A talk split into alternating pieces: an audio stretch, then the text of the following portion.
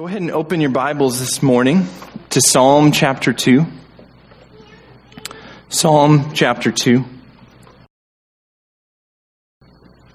I must confess that as I went through this week, after last weekend's sermon in Titus 2, and after we looked together at our need to look both to Christ's past grace in the gospel and to his coming glory in his return. I didn't do very well this week with that. It was hard because my mind is still consumed with all of the things going on right now, all that's coming. It seems so strong, especially on the eve of the election and the real possibility that our wondering and our fretting won't be done on Tuesday, but will go on for weeks or possibly even months. My heart is heavy and my mind has been distracted. And as I look around at the state of our nation, I'm worried. I'm concerned. I see so much, so much raging against the Lord, so much rejection of God's word and his ways, even among his people. I see so much potential for a future that's very hard for God's people. And as I contemplated where to go in this text, because it seemed wise to me in light of the election, and it seemed wise to Charlie as well, for us to take a little bit of time away from Titus and to address directly where we're at right now as a country, what's going on right now, how we as Christians should think Christianly about this season. As I was thinking about where to go, the text that was most on my heart is Psalm 2. And it seems fitting because it's a text that the early church turns to often for comfort. We see this in Acts 4 when the early church is being persecuted and God's people are being gathered together and beaten because they preach the gospel. The apostles are taken captive by the Pharisees and beaten and told not to preach the gospel anymore. And they go home rejoicing that they were counted worthy to suffer dishonor for the sake of the name. And then what does the church do? They pray. And what do they pray? They pray Psalm 2. They pray in light of what they see in the Psalms about the reality of nations raging against the Lord and against his anointed and how God responds. And so it seems good and fitting for us, and I think it will be helpful as we have a country that is in many ways raging against the Lord, to see what the reality is in Psalm 2, see what's really going on. So, my, my aim in this sermon then is to help us look at that, to kind of peel back a little bit all the noise and to say, what's really going on? My aim is not to tell you how to vote, because I think many of you have probably already voted too. My goal is to help us think through how should we vote in light of who God is and what God is doing.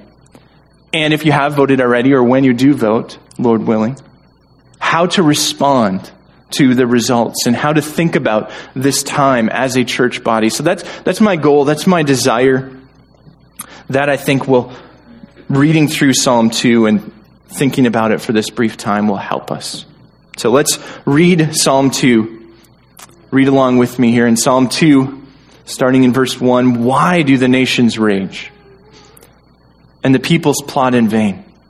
The kings of the earth set themselves, and the rulers take counsel together against the Lord and against his anointed, saying, Let us burst their bonds apart and cast away their cords from us. He who sits in the heavens laughs. The Lord holds them in derision. Then he will speak to them in his wrath and terrify them in his fury, saying, As for me, I have set my king on Zion, my holy hill. I will tell of the decree. The Lord said to me, You are my son. Today I have begotten you. Ask of me, and I will make the nations your heritage, and the ends of the earth your possession. You shall break them with a rod of iron and dash them in pieces like a potter's vessel. Now, therefore, O kings, be warned. Be wise, excuse me. Be warned, O rulers of the earth. Serve the Lord with fear and rejoice with trembling. Kiss the Son, lest he be angry with you and you perish in the way, for his wrath is quickly kindled. Blessed are all who take refuge in him. We see here first in Psalm 2. We're going to cover this in four parts. We're going to see first what the nations do. And then we're going to see, secondly, how God responds. And then we're going to see, thirdly, what the Son does. And then we're going to see, fourthly, what the wise do. So let's look at that now. Verses 1 to 3. What do the nations do? The nations, says in verse 1, rage, right? Why do the nations rage? And the people's plot in vain. This is both a question, like why, but it's also a little bit rhetorical. Why, as in, why do they do this when it's so futile? Why would the nations rage against God, the rightful ruler? The nations rage because they reject God's rule, right? That's what verse 3 is saying. Let us burst their bonds apart and cast away their cords from us. In other words, the nations do not want God to rule over them. So they say, let us burst our bonds apart.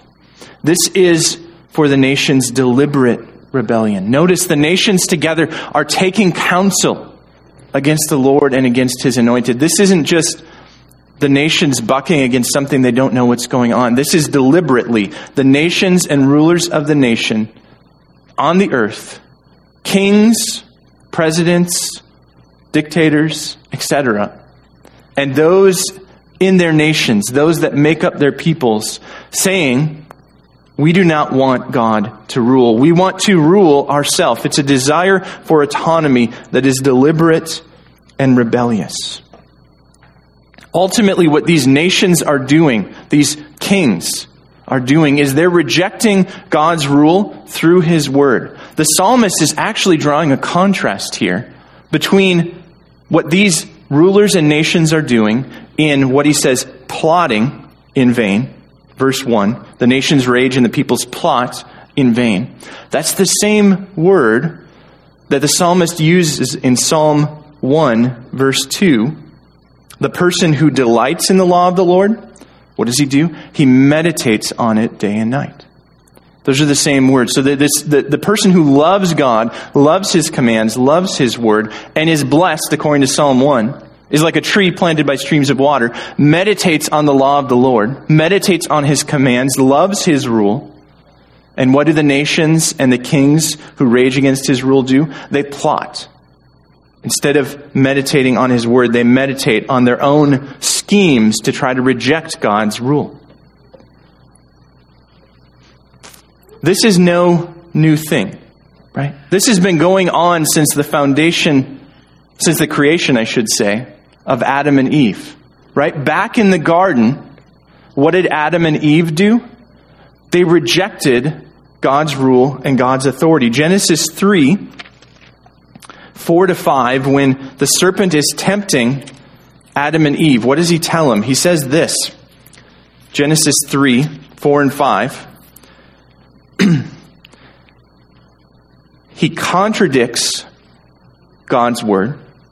The serpent said to the woman, verse 4, You will not surely die.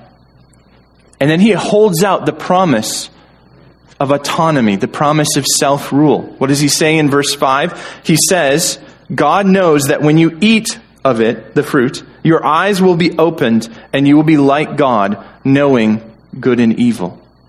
This rejection of authority, this raging of the nations and the kings, is ultimately about wanting to define good and evil for themselves. That's what it means to want our own autonomy. To reject the rule of God is to say we want to define what is good and what is evil for us. We want to know good and evil like God does and be like God in defining it for ourselves. Since the Garden of Eden, the seed of the woman and the seed of the serpent have been in conflict. And all those who are under the first Adam, as Paul puts it in Romans, all of those who are from the seed of the serpent will always desire their own self rule, will always reject the rule of God. They will always rage against the Lord and against his anointed. Kings and presidents, dictators, representatives, senators, rulers, and members of the nation, citizens of the nation will do this. What this means for us, what this shows us, is that politics is never neutral. There's no such thing as separating religion from politics. Here's why. Stick with me on this.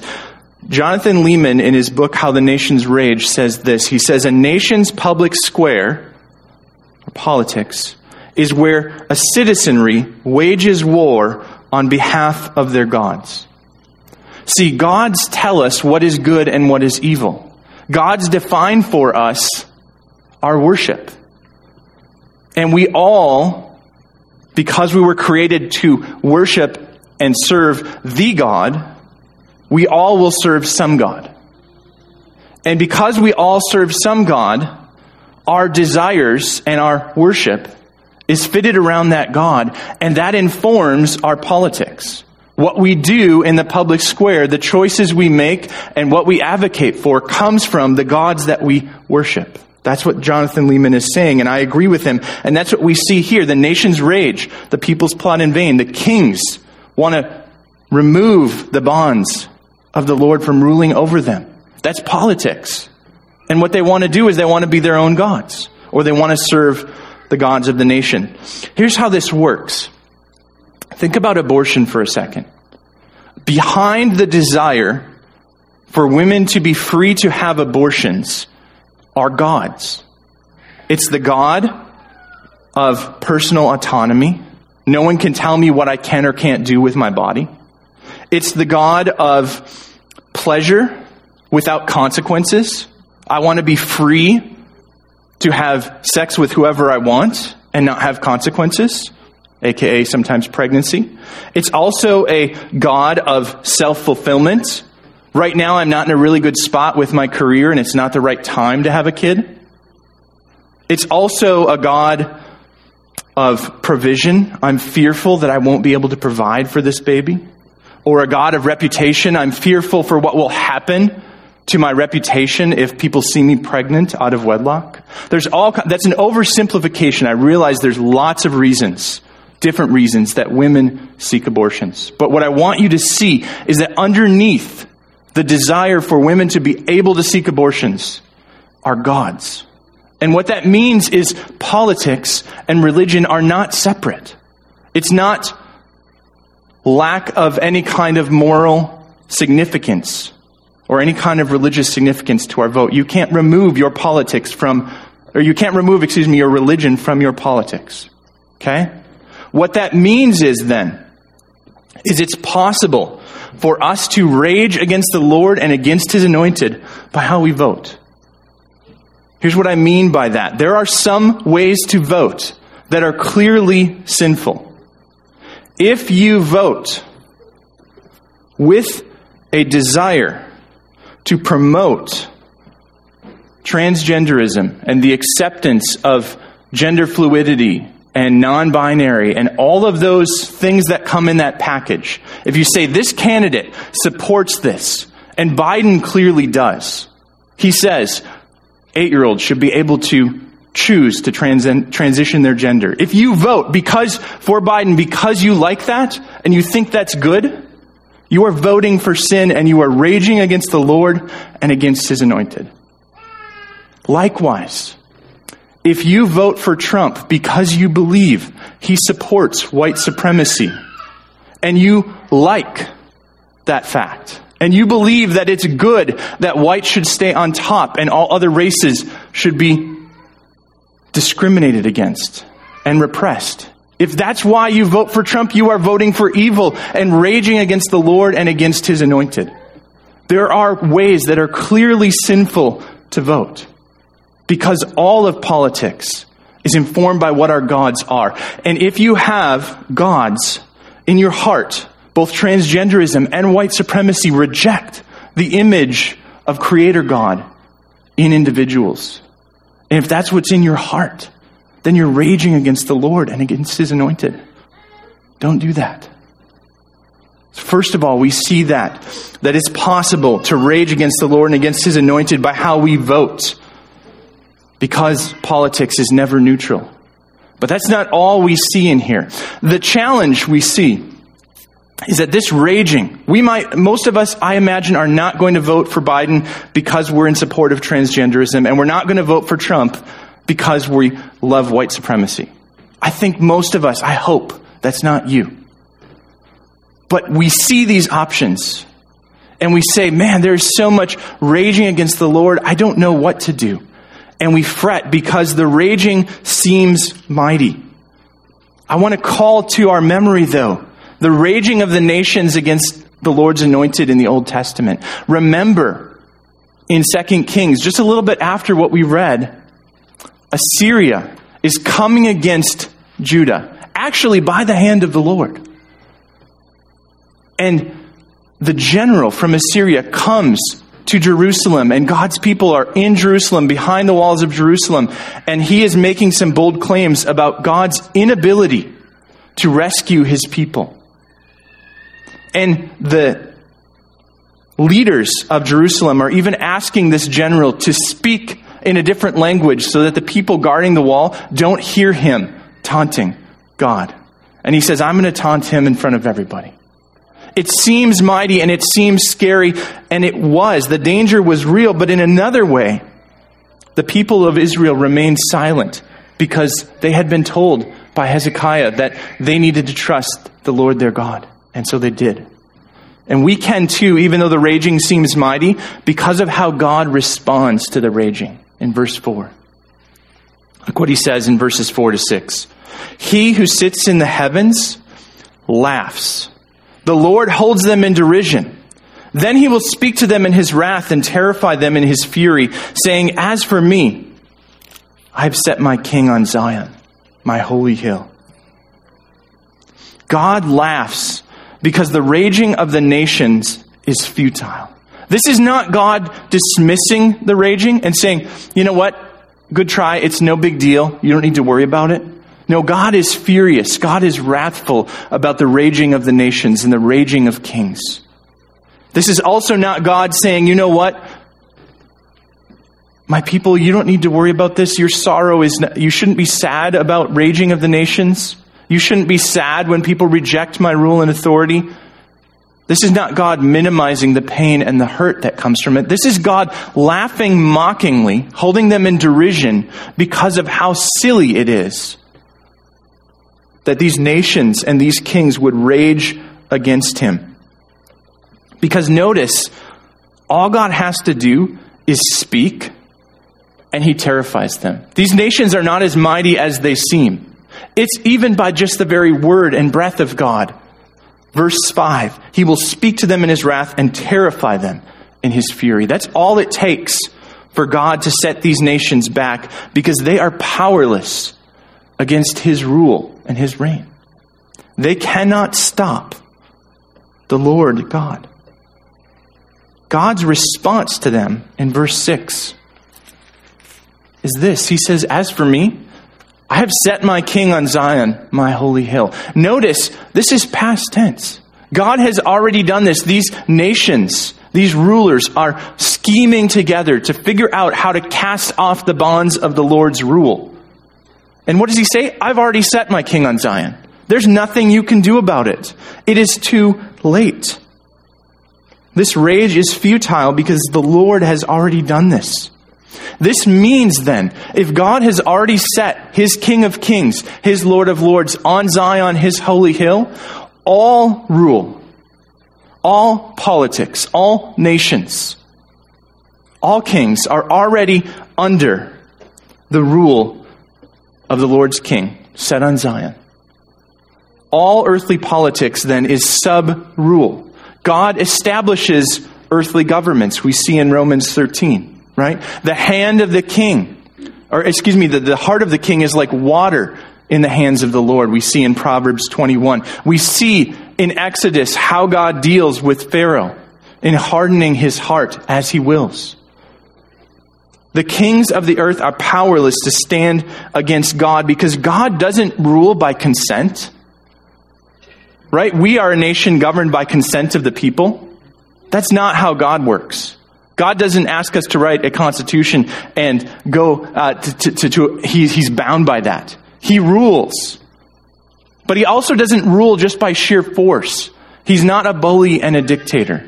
He rules by the factor that he himself is creator, right? He is sovereign Lord and creator, and that is why he rules, and there's nothing the kings of the earth can do about it because they were all created by him.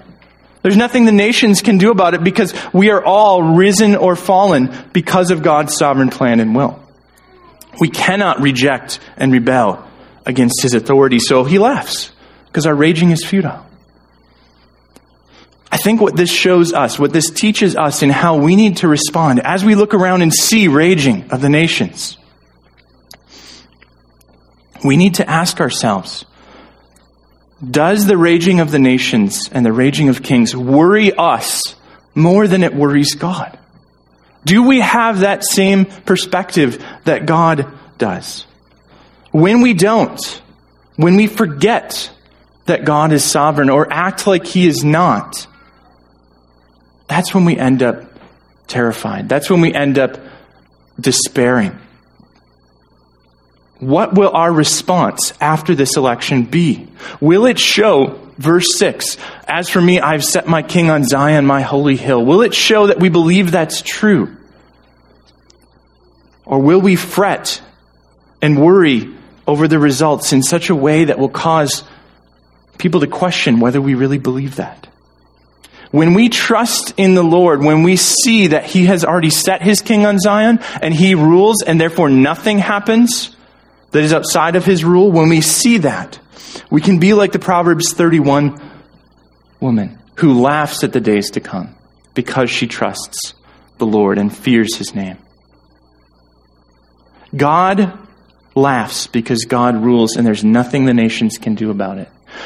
We see, though, in the next section how God rules. Look with me at verses 7 to 9. We see this I will tell of the decree. The Lord said to me, You are my son. Today I have begotten you. Ask of me, and I will make the nations your heritage, and the ends of the earth your possession. You shall break them with a rod of iron, and dash them in pieces like a potter's vessel. Notice the Lord set his king on Zion, his holy hill. And what does his king say? He says, You, so, you said to me, You are my son. Today I have begotten you. The Lord rules through his anointed one, his king, his son. We know from the New Testament that that king, that son, that anointed one is Jesus. Right? That's what the Messiah means, the anointed one. Jesus Christ himself is how God rules. What I want you, us to, to, to think about and to know about that is that the path to ruling for Jesus was an unexpected path. I want us to turn to Acts chapter 4 briefly and look at that. What God's people say about the rule of God's anointed Son. Acts chapter 4, verse 23 to 28 says this. When they were released, this is the apostles who were beaten they went to their friends and reported what the chief priests and the elders had said to them. And when they heard it, they lifted their voices together to God and said this Sovereign Lord, who made heaven and earth and the sea and everything in them, who through the mouth of our father David, your servant, said by the Holy Spirit, here's Psalm 2. Why did the Gentiles rage and the peoples plot in vain? The kings of the earth set themselves and the rulers were gathered together against the Lord and against his anointed. Now, here's their understanding of what that means. Verse 27 For truly in this city there were gathered together against your holy servant Jesus, whom you had anointed, both Herod and Pontius Pilate, along with the Gentiles and the people of Israel, to do whatever your hand and your plan had predestined to take place. And now, Lord, look upon their threats and grant your servants to continue to speak your word with all boldness, while you stretch out your hand to heal, and signs and wonders are performed through the name of your holy servant, Jesus. They pray this prayer, and what do they say about the Gentiles raging and the peoples plotting in vain and the kings of the earth setting themselves against the Lord? They say this happened when Jerusalem set itself against Jesus. Herod and Pilate and the Gentiles and Jews in Jerusalem calling for the crucifixion of Christ. And they said, This happened. They did, verse 28, whatever your hand and your plan had predestined to take place. In other words, they did this according to God, your plan. God's way of setting his king on Zion, his holy hill, was through the cross. The path for Jesus to the throne was an unexpected one. Right? That's why we see confusion in the Gospels. As the people of God are looking for this Messiah ruler to come and to institute the kingdom of God, and Jesus shows them over and over no, it's through suffering that this will happen. It's through the cross that this will happen. The way of the cross is the way to the throne. And at the cross, the rage of the nations looked like it had succeeded, didn't it? When Jesus was hanging on the cross, Psalm 2 did not seem a comfort to his disciples. It seemed instead like a prophecy that was fulfilled. The nations have raged, and the kings have set themselves against the Lord's anointed and have killed him. It was unexpected. And yet, it was part of God's plan to set his king on Zion. What this shows us, what this teaches us, is that God's plan to accomplish his purposes often looks different than we expect it to look. It may even look like defeat at times. Certain things in God's plan of redemption look like defeat. And so we must not be surprised or dismayed when God acts differently than we want or expect. In other words, if the results of this election are not what you think God should have done, don't be dismayed. It doesn't mean that the nations have succeeded in their raging against the Lord and against his anointed in overthrowing him. Instead, it means God is doing something different than you expect. We don't know what God's plan is with any particular election result. We don't know what God's particular plan is with any particular circumstance, but we know the whole picture. We know God's plan to redeem his people. We know God's plan is setting his king on Zion, his holy hill, and extending his rule throughout the earth. We know that God has promised his king to make the nations his heritage and the ends of the earth his possession. And God has promised to do that through his church, through his people. Acts 1 8, going from Jerusalem to Judea to Samaria to the ends of the earth extending the rule of Christ. We know this is God's plan to build his church, and the gates of hell will not prevail against it. But that doesn't mean that particular circumstances might seem like the gates of hell are prevailing against it. So we must hold to this truth, this reality, and not be dismayed when what we see around us looks differently than we expect. The response to all of this, how we are supposed to respond in light of these truths, is in verses 10 to 12 of Psalm 2.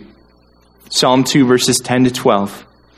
Now, therefore, O kings, be wise. Be warned, O rulers of the earth. Serve the Lord with fear and rejoice with trembling. Kiss the Son, lest he be angry with you and you perish in the way, for his wrath is quickly kindled. Blessed are all who take refuge in him. The wise seek refuge in the Son. That's what this is saying. It's wise Be wise, O rulers, or O kings. Be warned, O rulers of the earth. It's wise to seek refuge in the Son, because blessed are all who take refuge in Him. In order to take refuge in the Son, though, we have to stop raging. You cannot rage against the Lord and against His anointed and at the same time take refuge in the Son. These are mutually exclusive. The problem for us that this reveals is that we all rage against the Lord and against his anointed. This is not just kings and nations, this is you and I. We do it in several ways. We might be, although I've said I don't think most of us probably are, just directly disobedient. We might directly embrace evil. That's clearly what the kings of the earth were doing. And that's clearly what some in our society even do today. Clearly loving evil and calling evil good. That's one way to rage against the Lord and against his anointed, but that's not the only way. See, what can happen to us is as we see God's sovereign arranging of history, we can reject it. We can rebel against it. This is like Peter when Jesus told him that he was going to the cross and Peter rebuked him for it and said, No, no, that's, that's not what you're doing. And what did he say? Get behind me, Satan. Peter, in his rejection of God's sovereign arranging of history, was raging against the Lord and against his anointed. He didn't know it, he wasn't trying to, but he was. If we reject or rebel against God's arranging of history through governments because we simply do not like them, then we too are raging against the Lord and against his anointed because God himself put them there. That's not the only way, though. If we seek refuge anywhere apart from Christ Jesus, we are, by implication, then raging against the Lord and against his anointed because where we seek refuge reveals our gods. We take refuge in what we believe will meet our needs. And gods are ultimately what we think will meet our needs, what we think will satisfy. So if we take refuge somewhere else than Christ, we will be raging against the Lord and against his anointed. This is a danger for us in a season of politics because we can easily start to take refuge not in God, but in a political party. We can start to put our hopes in the future for a particular party or a particular politician winning the day or gaining the majority or being set in a position of authority. We can put all of our hope in that in such a way that we're not taking refuge in Christ. It's a subtle distinction, but it happens to us as Christians. However, I think the one we're most in danger of is this last way of raging against the Lord and against his anointed. We rage against the Lord and against his anointed when we rage against those who take refuge in Christ. Here's what I mean by that. There is a strong possibility for us, a strong danger for us, that after the election, we will look at others in the church and we will say, God, how could you call them beloved? They voted for this person. Because we will have differences in how we vote in this congregation and in the church community at large. And we will be tempted to say, voting this way is the righteous way, taking refuge in Christ. And voting this way is clearly against God and His Word. With the exception of those ways of clearly embracing evil, that is just not the case. When we vote, we try our best to discern the will of the Lord. We pray we trust the Spirit to inform our consciences. And then we vote in the way that seems best for us and for our country, in the way that seems like God is leading to a, us to. And that can differ for Christians. Or their understanding of the candidates can lead them to choose not to vote because there is just no candidate that fits a godly character what happens to us, where this danger comes, is when we look at that difference and we say, God, how could you, how could you love them? How could you embrace them when they clearly voted for so and so? This is raging against God's people. And when we rage against God's people, it's raging against God Himself. This is what Christ revealed to Paul, right? When his name was Saul and he stopped him on the road to Damascus and said, Saul, Saul, why are you persecuting? Not the church. Why are you persecuting me? When you rage against God's people, you rage against Christ Himself. We are all going to be in a position where we're tempted to rage against God for one reason or another in these next few weeks, and we must all instead seek refuge in Christ. The raging against God will not go unpunished. Right? Be warned, O rulers of the earth, because if the Son is angry, you perish in the way because his wrath is quickly kindled.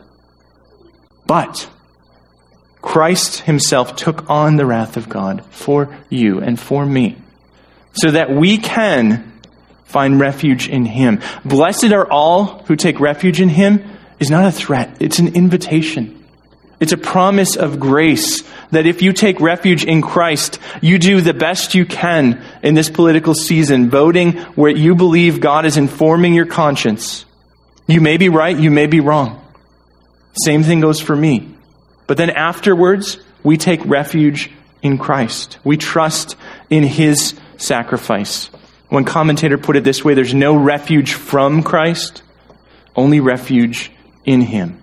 That's what we're called to do. That's where we're called to rest. This means that for us, the fundamental division is not between whether you're in the church and you voted Democrat or Republican. It's not between who, which politician you support. It's between those who rage against the Lord and his anointed and those who take refuge instead in Christ. Those who rage against Christ and those who take refuge in him is the fundamental division. So, friends, as we consider this election, as we go forward, we must remember that this election is a drama meant to display that blessed are all who take refuge in Christ. Politicians will rage, God will laugh and do his will. He'll accomplish what he intends. God's people will try to discern God's will and act accordingly, and then take refuge in Christ. That's all that's happening right now. So we don't need to despair and we don't need to be bent out of shape. And we can be free to consider God's truth and take refuge there. I want to end with what Spurgeon says about all of this, which I think is just so beautiful. He says this God's anointed is appointed and shall not be disappointed. Look back through all the ages of infidelity. Hearken to the high and hard things which men have spoken against the Most High. Listen to the rolling thunder of earth's volleys against the majesty of heaven. And then think that God is saying all the while, Yet I have set my king upon my holy hill of Zion. Consider that and take refuge in that king. Let's pray.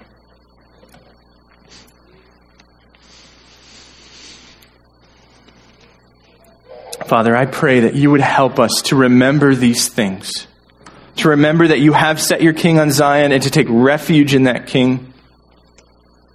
I pray, I do pray, Lord, for wisdom for us. It does not, it's not inconsequential, Lord, what we do and how we vote. And we need great wisdom. But even more than knowing how to vote right now, Lord, we need to see this reality. We need to see that the nations rage and yet you laugh. We need to remember that we are all together taking refuge in Christ.